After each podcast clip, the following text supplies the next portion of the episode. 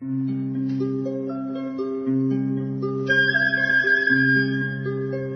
رادیو کودکان دنیا خوش آمدید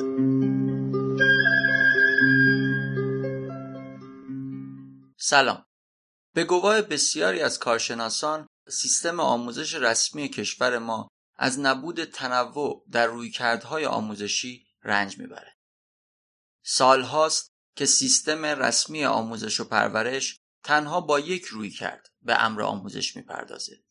از طرفی مراکزی هم که قصد استفاده از رویکردهای متفاوت رو دارن الگوهای آموزشی رو در هم میآمیزند و ملغمه عجیب و غریب رو به بچه ها ارائه میدن. قافل از اینکه هر کدوم از این الگوها و رویکردها ریشه در یک فلسفه فکری متفاوت داره. همه این موارد خبر از این میده که جامعه آموزشی ما نه تنها تنوع رویکردهای آموزشی رو نمی‌شناسه بلکه درک درستی هم از مفهوم رویکرد نداره. بنابراین همچنان نیاز به شناخت مفهوم رویکرد و تنوع اون احساس میشه. در رادیو کودکان دنیا و بر اساس کتاب رویکردهای آموزشی نوشته آقای ناصر یوسفی به این موضوع می‌پردازیم.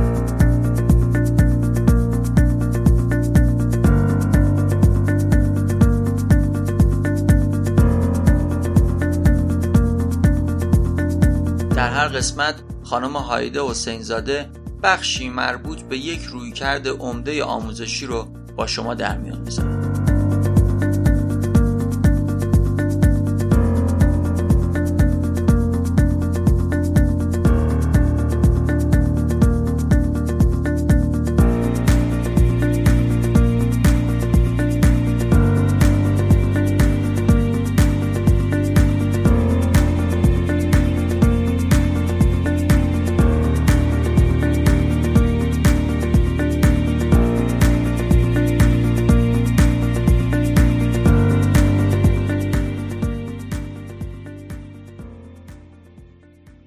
سلام. جدا از اصول پایه و اساسی در نظام یادگیری فعال مواردی نیز به عنوان نکات کلیدی مورد توجه قرار گرفته است. حق انتخاب. کودکان حق انتخاب دارند و اصولا کودکان در طی فعالیت ها و برنامه های خود دوست دارند که انتخاب کنند. نکته ای که در دیدگاه هایسکوپ جدید و در عین حال جالب است توجه به این مسئله است که کودکان حق دارند انتخاب کنند که از وسیله چگونه استفاده کنند. برای مثال شما به عنوان مربی به کودک یک حلقه نوار چسب می دهید. انتظار می رود که کودک از این نوار چسب برای چسب زدن استفاده کند. در حالی که ممکن است کودک بخواهد از نوار چسب به عنوان ابزار اندازهگیری یا علنگو یا چکش و یا گلدان استفاده کند. در این سیستم کسی اجازه ندارد در انتخاب کودکان دست ببرد. در عین حال این نوع حق انتخاب فرصتی را فراهم می کند که کودک به تناقضها و تضادهایش پی ببرد. نتیجه این نوع انتخاب علاوه بر اینکه به بالندگی کودک یاری میرساند تخریب و مخاسمه کودک را به حداقل میرساند به نوعی دیگر دلیلی برای خشونت تخریب و یا تهدید کودک به وجود نمی آید. تحول روانی و استفاده از ابزار کودک در هر دوره از تحول روانی خود درک تازه ای از یک وسیله یا یک موقعیت به دست می آورد. به همین دلیل نمی توان گفت که کودک یک وسیله را به خوبی درک کرده است. حتی نمی توان گفت که یک وسیله برای کودک تکراری است بلکه کودک در هر موقعیت رشدی ادراک متفاوتی را تجربه می کند. برای مثال کودک ده ساله آنطور که آینه را تجربه می کند بیشک مانند تجربه های او در پنج سالگی یا دو سالگی همان کودک نبوده است.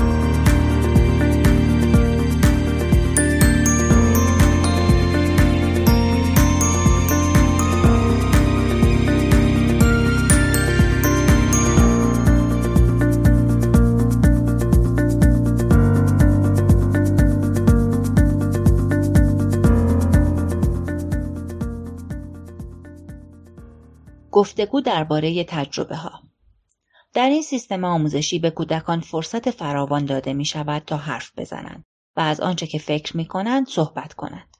مربی و معلم کودک را یاری می دهد تا بگوید می خواهد چه کار کند، به چه فکر می کند، نگرانی هایش چیست، اگر کاری را انجام داده آن را چگونه اجرا کرده است، چه دیده، چه شنیده، چگونه شنیده، دستاورد کارش چیست، مشکلات او چه بوده، چگونه بر مشکلات فائق شده است.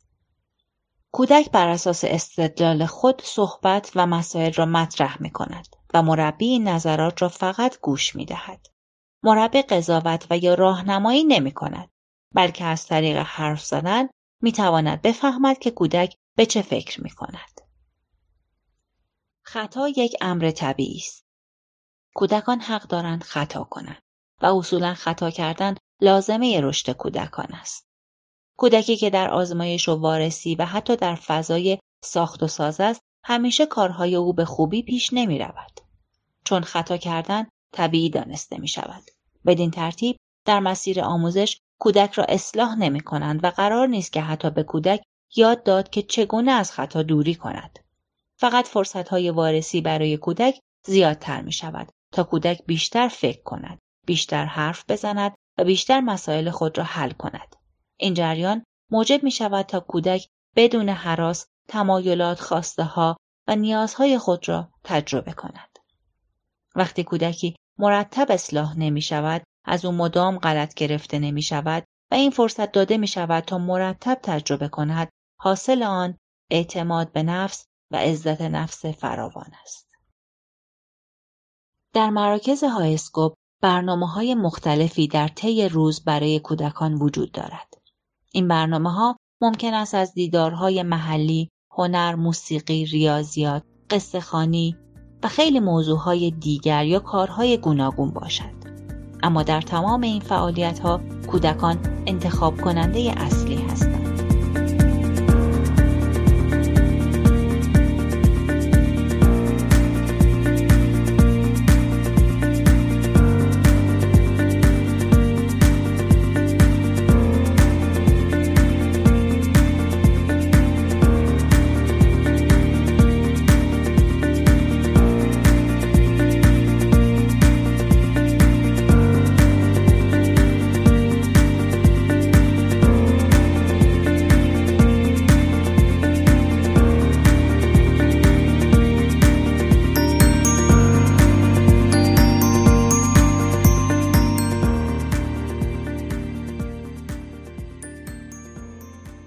اینجا ممکن است برنامه های آموزشی مراکز های اسکوپ یا بسیاری از مراکز دیگر مشابه باشد و نتوان به ظاهر خیلی تفاوتی را مشاهده کرد.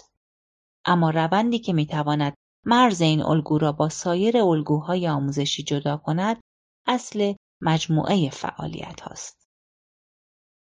اصل مجموعه فعالیت ها سه نکته کلیدی دارد. یک برنامه ریزی کن.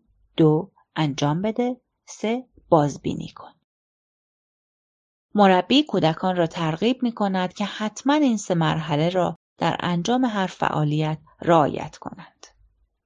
کودکان با ورود به کودکستان برنامه روزانه خود را تنظیم می کنند. هر کودک در ابتدای صبح مشخص می کند که دوست دارد در طی روز چه فعالیت هایی را انجام بدهد. مربی کودک را در این مسیر یاری می کند. برای مثال کودک می‌گوید دوست دارد نقاشی کند، بازی کند، روی یک موضوع مشخص فعالیت کند، پروژه ای را به سرانجام برساند، قصه بخواند، ریاضی کار کند، میان وعدهش را بخورد. مربی در این مسیر کارت های فعالیت ها را در اختیار کودک قرار می دهد و سپس از کودک می خواهد که ترتیب هر فعالیت را مشخص کند. می‌خواهد کدام فعالیت اول و یا آخر باشد. کودک و مربی بر اساس کارت های فعالیت برنامه روزانه را تنظیم می کنند و در جایگاه مخصوص هر کودک قرار می دهند. بدین ترتیب کودک برنامه روزانه خود را مشخص می کند. در این الگو اگر کودکی به راستی یک فعالیت را فقط انتخاب کند و تصمیم بگیرد که از ابتدا تا انتها یک فعالیت را انجام بدهد چنین فرصتی به کودک داده می شود. ممکن است تمام فعالیت های ساده را در ابتدای ساعت کاری خود بگذارد و در انتها کارهای سخت، خسته کننده و یا سنگین را جا دهد. حتی در این حالت نیز به کودک اجازه داده می شود تا این انتخابهای خود را نیز داشته باشد. مربی در این مسیر به کودک یادآوری می کند که تو در حال برنامه ریزی هستی. آیا می خواهی آن را تغییر دهی؟ آیا دوست داری جای بعضی از فعالیت ها را تغییر دهی؟ به فعالیت دیگری نیاز نداری؟ فعالیت ها برایت زیاد خسته کننده نیست؟ فکر نمی کنی لازم است فعالیت های تازه تری انتخاب کنی؟ معلم و مربی فقط پرسش های خود را با کودک در میان می گذارد. اما به خود اجازه نمی دهد که انتخاب های کودک را دستکاری کند. زمان کار انجام بده بخش دوم این مسیر است. مربی به کودک می‌گوید حالا که مطمئن هستی و خودت تمام این فعالیت ها را انتخاب کرده ای پس شروع کن. سپس در مراحل مختلف کودک تشویق و ترغیب می شود که برنامه خود را دنبال کند. مربی در هر ساعت از روز فقط کودک را متوجه برنامه خود می کند. برنامه چه بود؟ قرار بود چیکار کنی؟ آیا انجام این کار کافی است؟ نیاز به وقت بیشتری داری؟ ترتیب برنامه را رعایت می کنی؟ مربی مشاهدگر کودک نیز هست. سعی می کند که مراحل کار کودک را بر اساس برنامه‌ای که خود تنظیم کرده است تطبیق دهد.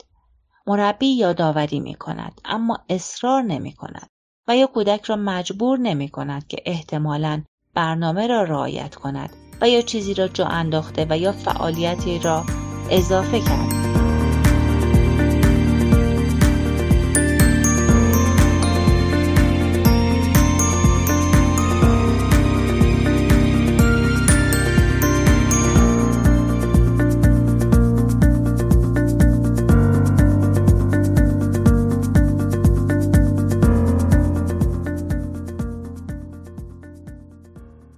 زمان بازبینی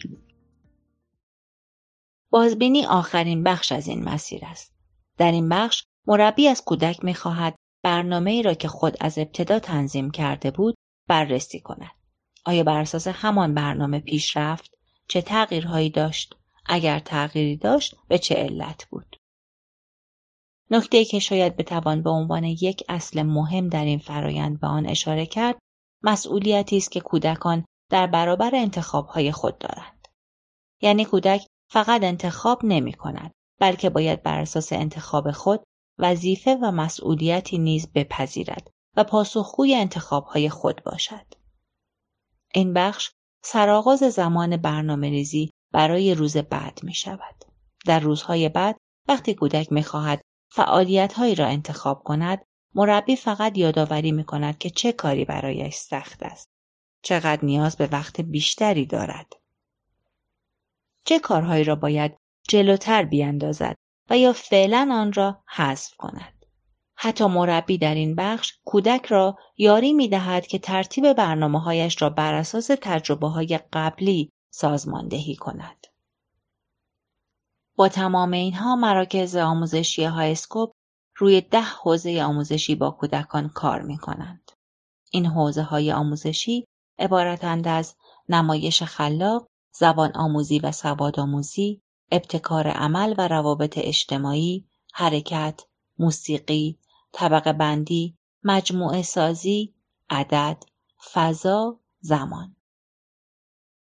با اینکه این ده حوزه در برنامه های آموزشی این الگو مشخص شده است، اما در تمام برنامه ها و فعالیت های درسی کودکان به استقلال فکری یادگیری فعال و نگرش توانستن و انجام دادن ترغیب می شود. در تمام برنامه ها تلاش می شود که کودکان را کنجکاو و با ذهنی فعال پرورش دهند. در عین حال اساس این درس ها ایجاد اعتماد به نفس و ارتقای شایستگی های کودک در زندگی فردی و اجتماعی است.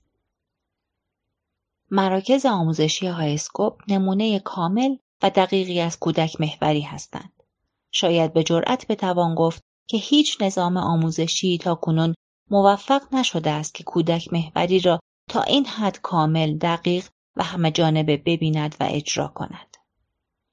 از آنجا که یکی از اصول دیدگاه پیاژه فعالیت مستقیم و بیواسطه کودک با موضوع است و اینکه خود کودک باید به شیوه خود به درک آن برسد به نوعی انحصاری ترین الگو و روشی است که به کودک محوری به معنای صحیح آن نزدیک شده است. خلاقیت بالا، اعتماد به نفس بینظیر، کشف توانایی ها و کار مداوم روی استعدادها و در نهایت موفقیت کودک در صحنه های زندگی در بزرگسالی محصول این الگوی آموزشی است.